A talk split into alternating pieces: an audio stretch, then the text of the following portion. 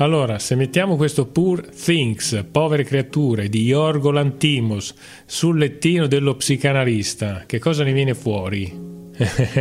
Sono partito alla grande, eh? Sì, effettivamente questa domanda Davide non me l'aspettavo, sinceramente.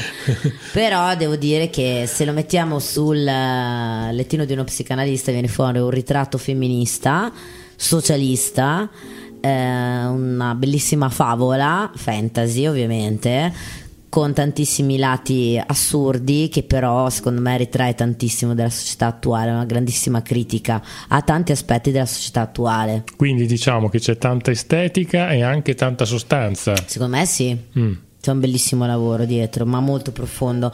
Ma vedremo che l'Antimos è un regista che è molto profondo in qualunque cosa faccia, pure mm. che sia un corto di 10 minuti finanziato no, io uh, l'ho trovato a volte eccessivamente barocco ma è volutamente barocco, mm. come i costumi. Un po' troppo lungo. Sì, allora io effettivamente 10 minuti li avrei tagliati. Mm. A tratti anche un pochino didascalico, eh? che, che se ne dica.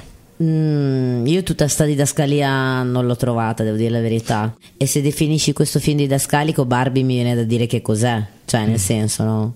Barbie scansate. Esatto, cioè questo è veramente un film femminista che fa un bellissimo ritratto femminile e che soprattutto non cade nella retorica del cliché del, del femminismo estremista, purtroppo a cui siamo anche in parte abituati. Ma dai, partiamo con la puntata, parliamo di questo Poor Things, mandiamo un contributo e via.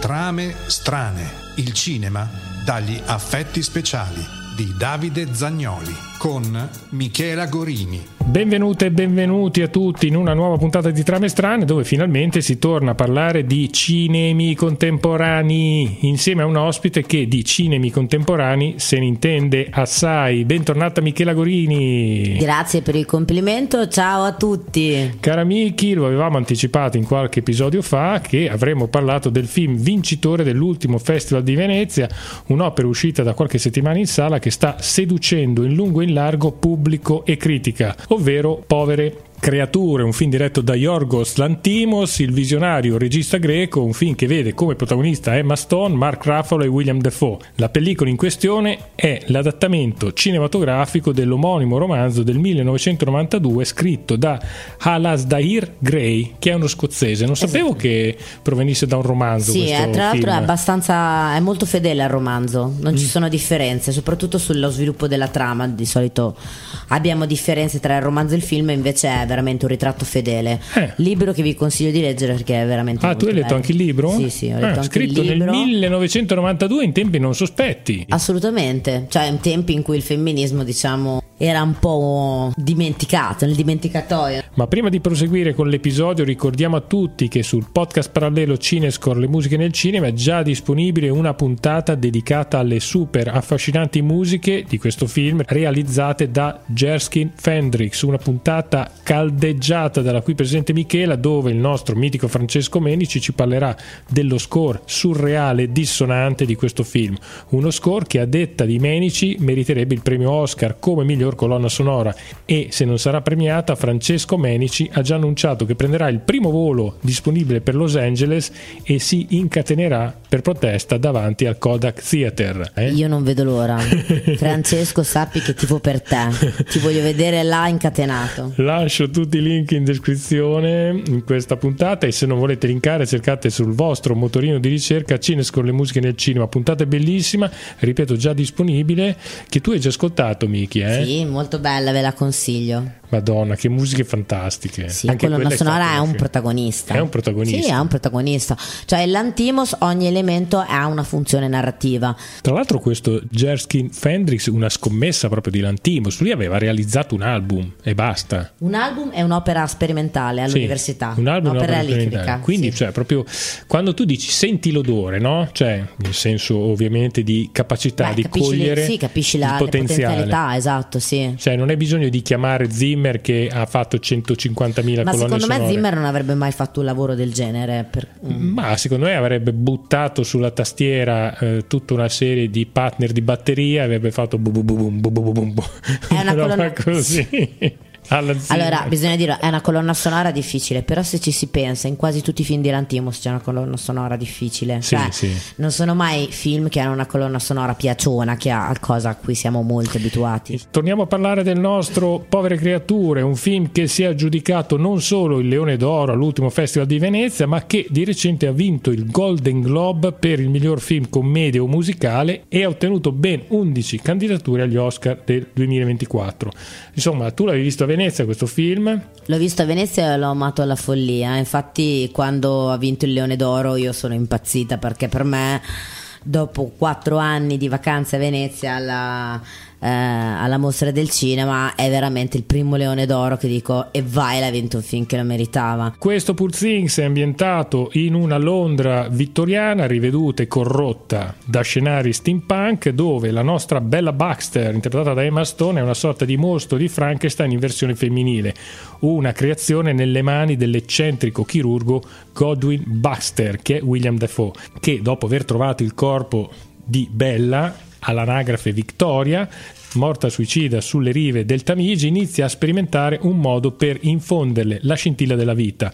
Estrae il feto ancora vivo che portava in grembo e impianta il cervello del piccolo nel corpo della madre. La protagonista a questo punto della storia ha la mente di un neonato, quindi deve imparare da principio ogni cosa, come parlare, muoversi, interagire con gli altri esseri umani. In sostanza deve crescere e fare esperienza. Inizia così un viaggio verso l'autoaffermazione e l'emancipazione. Insomma, in questo viaggio Miki la nostra Bella Baxter scopre l'autoerotismo, l'erotismo e la maturazione. Si parte da Londra, si giunge a Lisbona, si passa da Alessandria d'Egitto per finire a Parigi e tornare poi nuovamente a Londra. Un percorso tutto al femminile che cambierà in maniera radicale la nostra protagonista, la quale sfidando le convenzioni sociali respingerà il patriarcato tossico fatto di uomini viscidi pronti a tutto per approfittarsi della sua ingenuità. Una storia molto figlia di questo periodo storico, no? Si è parlato parlato di patriarcato tossico in Barbie, nel campione di incassi di casa nostra c'è ancora domani si parla di patriarcato tossico anche in questo film direi. Sì, assolutamente. Allora, eh, l'Antimos fa un lavoro incredibile non solo sul personaggio femminile,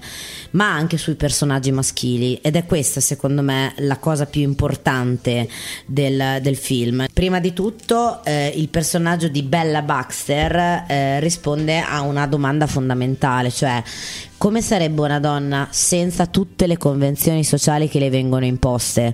Quindi Bella Baxter cresce in un totale eh, regime di libertà, non ha nessun tipo di convenzione sociale, sceglie a un certo punto di fare la prostituta, vedremo durante il soggiorno a Parigi, e lo fa addirittura eh, leggendo i filosofi marxisti, no? Quindi è un personaggio assolutamente libero di compiere ogni scelta che ella voglia e lo fa senza eh, alcun senso di colpa, soprattutto anche nei confronti della sessualità, che è un tema che a noi donne è molto caro perché tendenzialmente eh, il senso di colpa verso il nostro corpo e verso la sessualità è molto presente, mentre Bella sperimenta il sesso in modo totalmente libero, senza inibizioni, senza sensi di colpa. Quello però secondo me che è incisivo sul femminismo in questo film è appunto il ritratto dei personaggi maschili, perché se in Barbie Barbie avevamo dei personaggi maschili che erano sempre al limite del ridicolo, venivano beffeggiati, venivano ridicolizzati Qui il personaggio maschile assume tre diverse connotazioni. Abbiamo il personaggio di William Defoe, che appunto è Godwill, che tra l'altro lei chiama God, cioè chiama Dio addirittura, no? Abbiamo il personaggio dell'assistente di, di, di God, sì, che è Max. Che è Max, e abbiamo il personaggio dell'avvocato che è interpretato da Mark Ruffalo, che gigioneggia dall'inizio del film, ma è bra- secondo me è bravissimo Mark Ruffalo. Ma secondo me è un po' sopra le righe. No, secondo me è pazzesco invece. No, no, per me invece invece è un ritratto di un narcisista perverso pazzesco perché esistono purtroppo persone così. E poi abbiamo anche forse il vero villain che vediamo a fine film. Ovvero... Il vero villain, il sadico, che era l'ex marito, era il, il marito eh, di Bella quando era appunto in vita, che era colui che l'aveva portata poi al suicidio. Tutti i personaggi maschili hanno una profondità d'animo pazzesca. E questo è un vero ritratto femminista, cioè non è femminista, secondo me, fare vedere il personaggio femminile a tutto tondo e il personaggio maschile ridicolizzarlo e basta. Secondo me è interessante vedere un personaggio femminile che può essere spietata e umana come lo è Bella, che si interfaccia con dei personaggi che sono sadici ma anche buoni. Cioè, se pensiamo a Max, l'assistente del professore, lui accetta la, la maturazione di Bella e l'accetta tra l'altro senza mezzi termini e senza fretta. Capisce tutti i tempi di Bella, è un personaggio estremamente non è buono e accomodante, è un personaggio umano. Quindi possiamo dire che non c'è quella cosa chiamata male gazer, si chiama così. Assolutamente. Ah, e io lo ammiro tantissimo, un regista che parla di donne senza bisogno di ridicolizzare gli uomini, perché è facile dire te sei buono e lui è cattivo. Fammi un ritratto femminista dove il personaggio può essere spietato. Bella in certi momenti con Mark Raffalo, è di una cattiveria, lo lascia senza soldi, senza mezzi di sostentamento e chi se ne frega. Quindi non fa sconti non neanche fa sconti al personaggio nessuno, principale. Ma è giusto così. Cioè, il cinema è bello quando ti sa ritrarre una cosa a 360 gradi. Cioè, se no, che noi a vedere un personaggio che è sempre buono e sempre eternamente cattivo. Sì, cioè quando ti fa vedere tutte le varie sfumature. Assolutamente, così come il personaggio, appunto, abbiamo parlato del personaggio sadico del primo marito di Bella. È un personaggio tendenzialmente cattivo, ma è ritratto in un modo perfetto. Cioè, è un sadico ed è così il personaggio di Mark Raffalo, che secondo te è troppo sopra le righe, in realtà è il ritratto perfetto del narcisista che in questo film fallisce miseramente perché? Perché Bella è al di sopra di ogni convenzione sociale, quindi Bella riesce a evitare tutti i meccanismi di una relazione tossica di un narcisista. Bella non ha sensi di colpa non le è stato insegnato il senso di colpa. Quando mai una donna nella, nella, società in cui viviamo non è stato insegnato il senso di colpa, soprattutto in merito alla sessualità. Tra l'altro questo film si divide in parti, no? ci sono quattro ci sono i tre viaggi, c'è il viaggio a Lisbona, il viaggio ad Alessandria e il viaggio a Parigi. Ne parlavo con Giovanna, la nostra cara amica, e secondo lei queste tre città rappresentano comunque dei simboli. Secondo me, se dovessimo dare delle connotazioni, Lisbona è lo sviluppo sessuale, perché lei a Lisbona ha i primi rapporti con Mark Raffalo. Alessandria è lo sviluppo emozionale perché vede la realtà del mondo e a eh, Parigi è la libertà sessuale perché lei appunto conosce la vera libertà sessuale e inizia a fare la prostituta. Ma quando lei va ad Alessandria, eh, a Lisbona per la prima volta con Mark Raffalo, lei una sera va in un bar, si ubriaca e dichiara a Mark Raffalo di aver avuto un rapporto sessuale con un altro uomo a cui fa- e si è fatto un tatuaggio sulla coscia, ma con una semplicità, con una eh, neanche crudeltà, no? con una naturalezza. Il narcisista diventa improvvisamente geloso. E impazzisce, no? Perché? Perché la donna non è più sotto il suo controllo.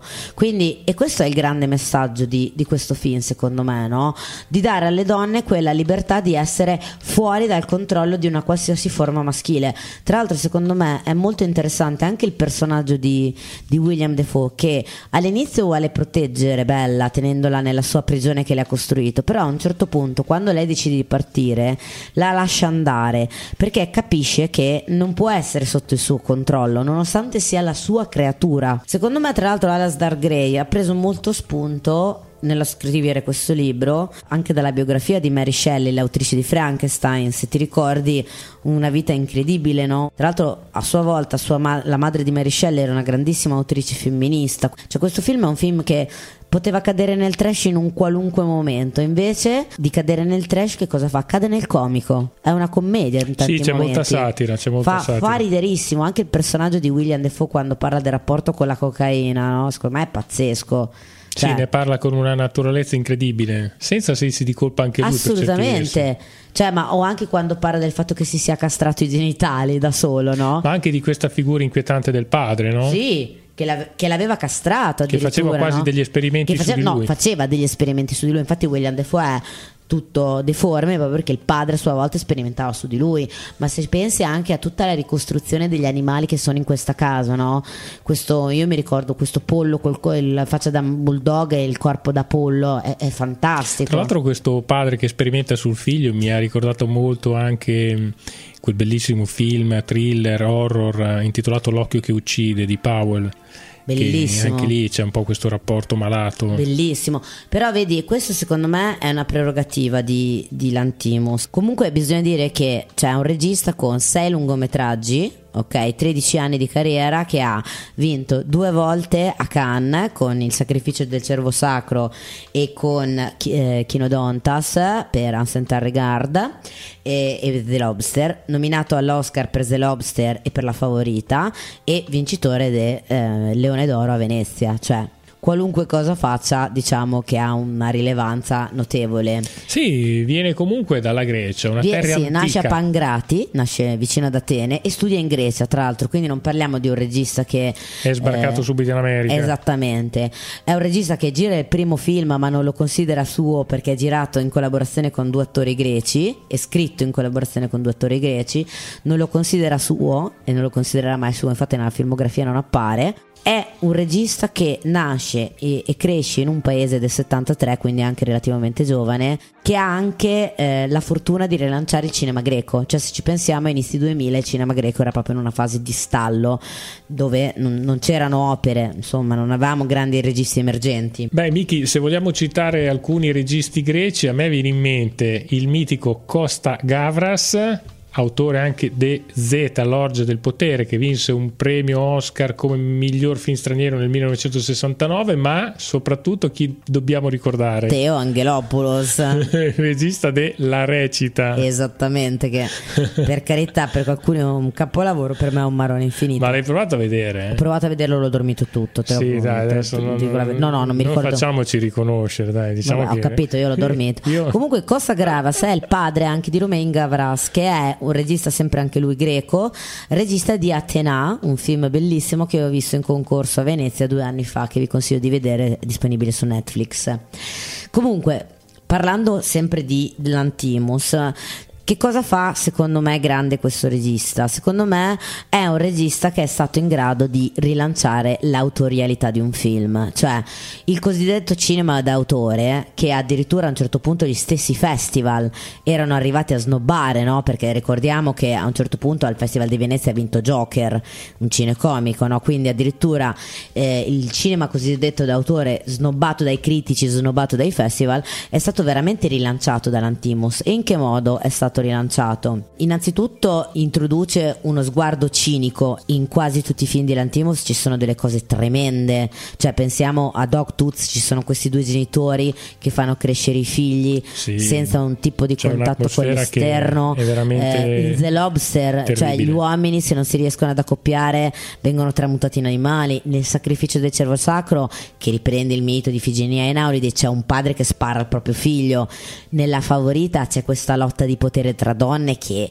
è, è veramente crudele quindi è un regista che non ha paura di essere crudo dall'altro lato però introduce anche una cosa molto importante come regista cioè il concetto di brand il concetto di marchio qual è il marchio di Lantimos vabbè abbiamo visto che in Nimic ovviamente eh, il marchio è dato dal fatto che sia prodotto dalla Mini però eh, abbiamo proprio il concetto dell'uso estetico, no? cioè della- dell'estetica nel film che è un'estetica funzionale al racconto. Cioè ultimamente l'ho detto tante volte, stiamo passando a un cinema che si fa più che di contenuti di immagini. Sì, un I cinema film- per gli occhi. Ecco, l'Antimos, Molto estetico esatto, e poco contenutistico. Esatto, l'Antimos invece unisce il contenuto all'estetica e secondo me Povere Creature è sicuramente il film che più di tutti finora rappresenta il concetto di contenuto ed estetica, però se pensiamo anche ad esempio alla favorita, ha delle atmosfere che ricordano tantissimo Barry Lyndon, no? Ha un baro- cioè anche nella favorita c'è un grande uso dello stile barocco. Io- Sì, tra l'altro questo povere creature, in qua e in là, forse anche nelle musiche, mi ricorda qualcosa anche del Casanova di Fellini. Sicuramente, ma perché comunque Anche perché comunque è un cinema che divorava uno come l'Antimos, figurati. tra l'altro I la- grandi maestri europei, ci mancherebbe altro. Tra l'altro l'Antimos ha veramente, secondo me, colto un po' e secondo me l'ha colto anche crescendo in Grecia, perché comunque ricordiamo che la Grecia ultimamente con la crisi economica non sta vivendo tempi felici. Ha veramente colto forse quella che è eh, la crisi dell'umanità, cioè nel senso che una volta eravamo abituati alle lotte di classe, no? alla classe più debole contro la classe più potente. L'Antimos invece che cosa fa? Riporta il tutto alla lotta tra uomini della stessa classe.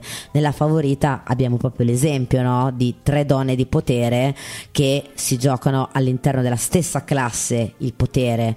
In, nel sacrificio del cervo sacro, la classe del ragazzo, che poi è quello che scatena no? questa sorta di malattia, non viene neanche considerata. Cioè ci chiediamo quale sarà il membro della famiglia che morirà per salvare l'intera famiglia. Quindi è uno di quei registi, un po' come fa Bong Joon-ho, no? Che sposta l'attenzione dalla lotta di classe alla lotta tra gli uomini stessi. È un regista che percepisce la crisi dell'uomo, la difficoltà anche a identificarsi in qualcosa. Cioè, anziché la lotta tra classi, la lotta nella classe. Assolutamente, concetto di homini lupus, no? Insomma, questo Lantimos grande classe. Sì, tra l'altro bisogna dire una cosa, che Lantimos è un regista che, tra virgolette, opera a cuore aperto e tra l'altro secondo me Povere Creature non è una casualità che sceglie questo romanzo che parla di uno scienziato pazzo, no? Eh, che tra l'altro è deforme, è circondato da creature mostruose, no? Da questo pollo con la testa di bulldog. Ma come gli vengono bene questi personaggi? William a William Defoe. Defoe. Ho, ho, visto un'intervista che era rilasciato dove praticamente eh, raccontava che l'Antimos alla fine fa fare quello che vuole agli attori. Sì? Sì, sì, c'è un'intervista di Chuck Magazine di William Defoe che parla della sua esperienza con l'Antimo e si dice che ha fatto pochissime prove lui con l'Antimus, uno che lascia molto libertà. Cioè, è chiaro che mh, ti, ti, ti, metti in casa dei numeri uno, quindi... Sicuramente, cioè, mm. abbiamo comunque eh, un nominato al premio Oscar che è Mark Raffalo, abbiamo una vincitrice di un premio Oscar che è Emma Stone. Io tra l'altro Emma Stone non è un'attrice che amo tantissimo, però devo dire che in questo film fa un lavoro veramente pazzesco, soprattutto perché eh, ha un'evoluzione nel suo personaggio che è molto credibile. Parlando comunque però dei personaggi che crea l'Antimos, l'Antimos ha la capacità di creare dei personaggi intimamente disturbanti. Perché? Perché sono individui vittime dello stranamento di una società in cui non si sentono parte. Vediamo infatti che Bella non si sente parte della società. Quando vede la realtà di Alessandria, questa povertà, dice ma io questa cosa non l'ho mai vista. Quando eh, entra nel bordello e conosce la realtà delle donne che ci lavorano, lei si dissocia da tutte le altre prostitute, l'unica che legge Marx, per esempio. Questi personaggi eh, sono disturbanti perché operano in uno scenario che non gli appartiene.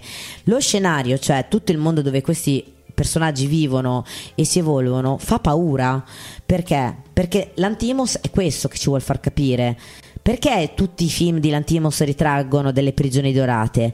Perché nella prigione dorata è facile starci, ok? Cioè in Kinodontas perché i genitori tengono i figli chiusi in casa? Perché hanno paura del mondo esterno. Nella favorita lei non esce mai da palazzo, la regina, perché ha paura di vedere le condizioni del suo popolo.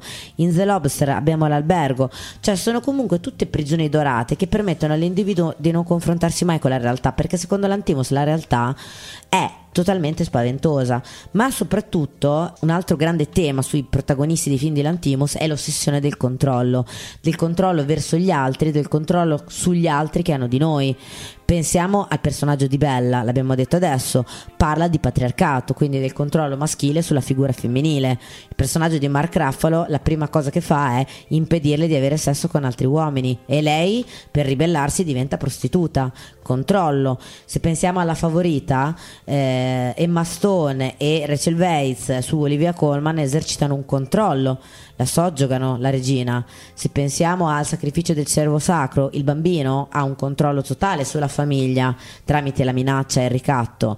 Quindi c'è questo tema del controllo che è assolutamente realistico, no? Cioè se ci pensiamo quanto gli altri controllano le vostre vite o quanto gli scenari e le convenzioni sociali controllano le nostre vite. E perché la colonna sonora diventa così importante, diventa protagonista nei, nei film di Lantimos? Perché secondo me Lantimos fa una cosa che nessuno fa al giorno d'oggi, cioè siamo abituati a vedere la colonna sonora che ha la funzione di eh, creare un'atmosfera, eh, creare una memoria evocativa. Lantimos usa la colonna sonora per creare una dissonanza, cioè un qualcosa, un elemento di rottura, un elemento di rottura del protagonista nei confronti del controllo della società. Se adesso, per esempio, in Nimic, che è il suo cortometraggio, dove in tutto il cortometraggio viene pronunciata un'unica battuta che è Do you have the time? Addirittura questa dissonanza è prodotta da un timer da cucina, c'è una filarmonica che suona dal vivo, non gliene frega un cavolo nessuno, quello che ti rimane è sto cazzo di rumore del timer che crea una dissonanza. In Povere Creature vediamo che la colonna sonora ha degli step pazzeschi che creano appunto quella dissonanza, quel momento di rottura nello spettatore che ti fa capire che c'è qualcosa che non va. Per quello la colonna sonora diventa un protagonista, per quello la colonna sonora è anche difficile da ascoltare al di fuori del film. Bene, a proposito di colonna sonora, cara Miki, ti ho preparato una sorpresa. Dimmi che c'è un ospite speciale in collegamento. Eh sì sì, ah. con i nostri potenti mezzi, direttamente da Livorno, il mitico Francesco Menici. Ciao a tutti, ciao Michela, ciao Davide. Allora, sono contentissima che ti sia piaciuto Pursing e sapevo che ti sarebbero piaciute le musiche, vedi, l'avevo indovinata questa. Sì, è vero, è vero. Questo è un gran bel modo per creare della musica per il cinema, vero Francesco? Assolutamente anche innovativo diciamo per il tempo di oggi insomma che è molto tutto stereotipato no? Jerskin Fendix ha fatto secondo me un ottimo lavoro io ho percepito molto coraggio da parte di Lantimos nello scegliere anche Fendrix e di lasciarlo libero ecco si percepisce molto anche guardando il film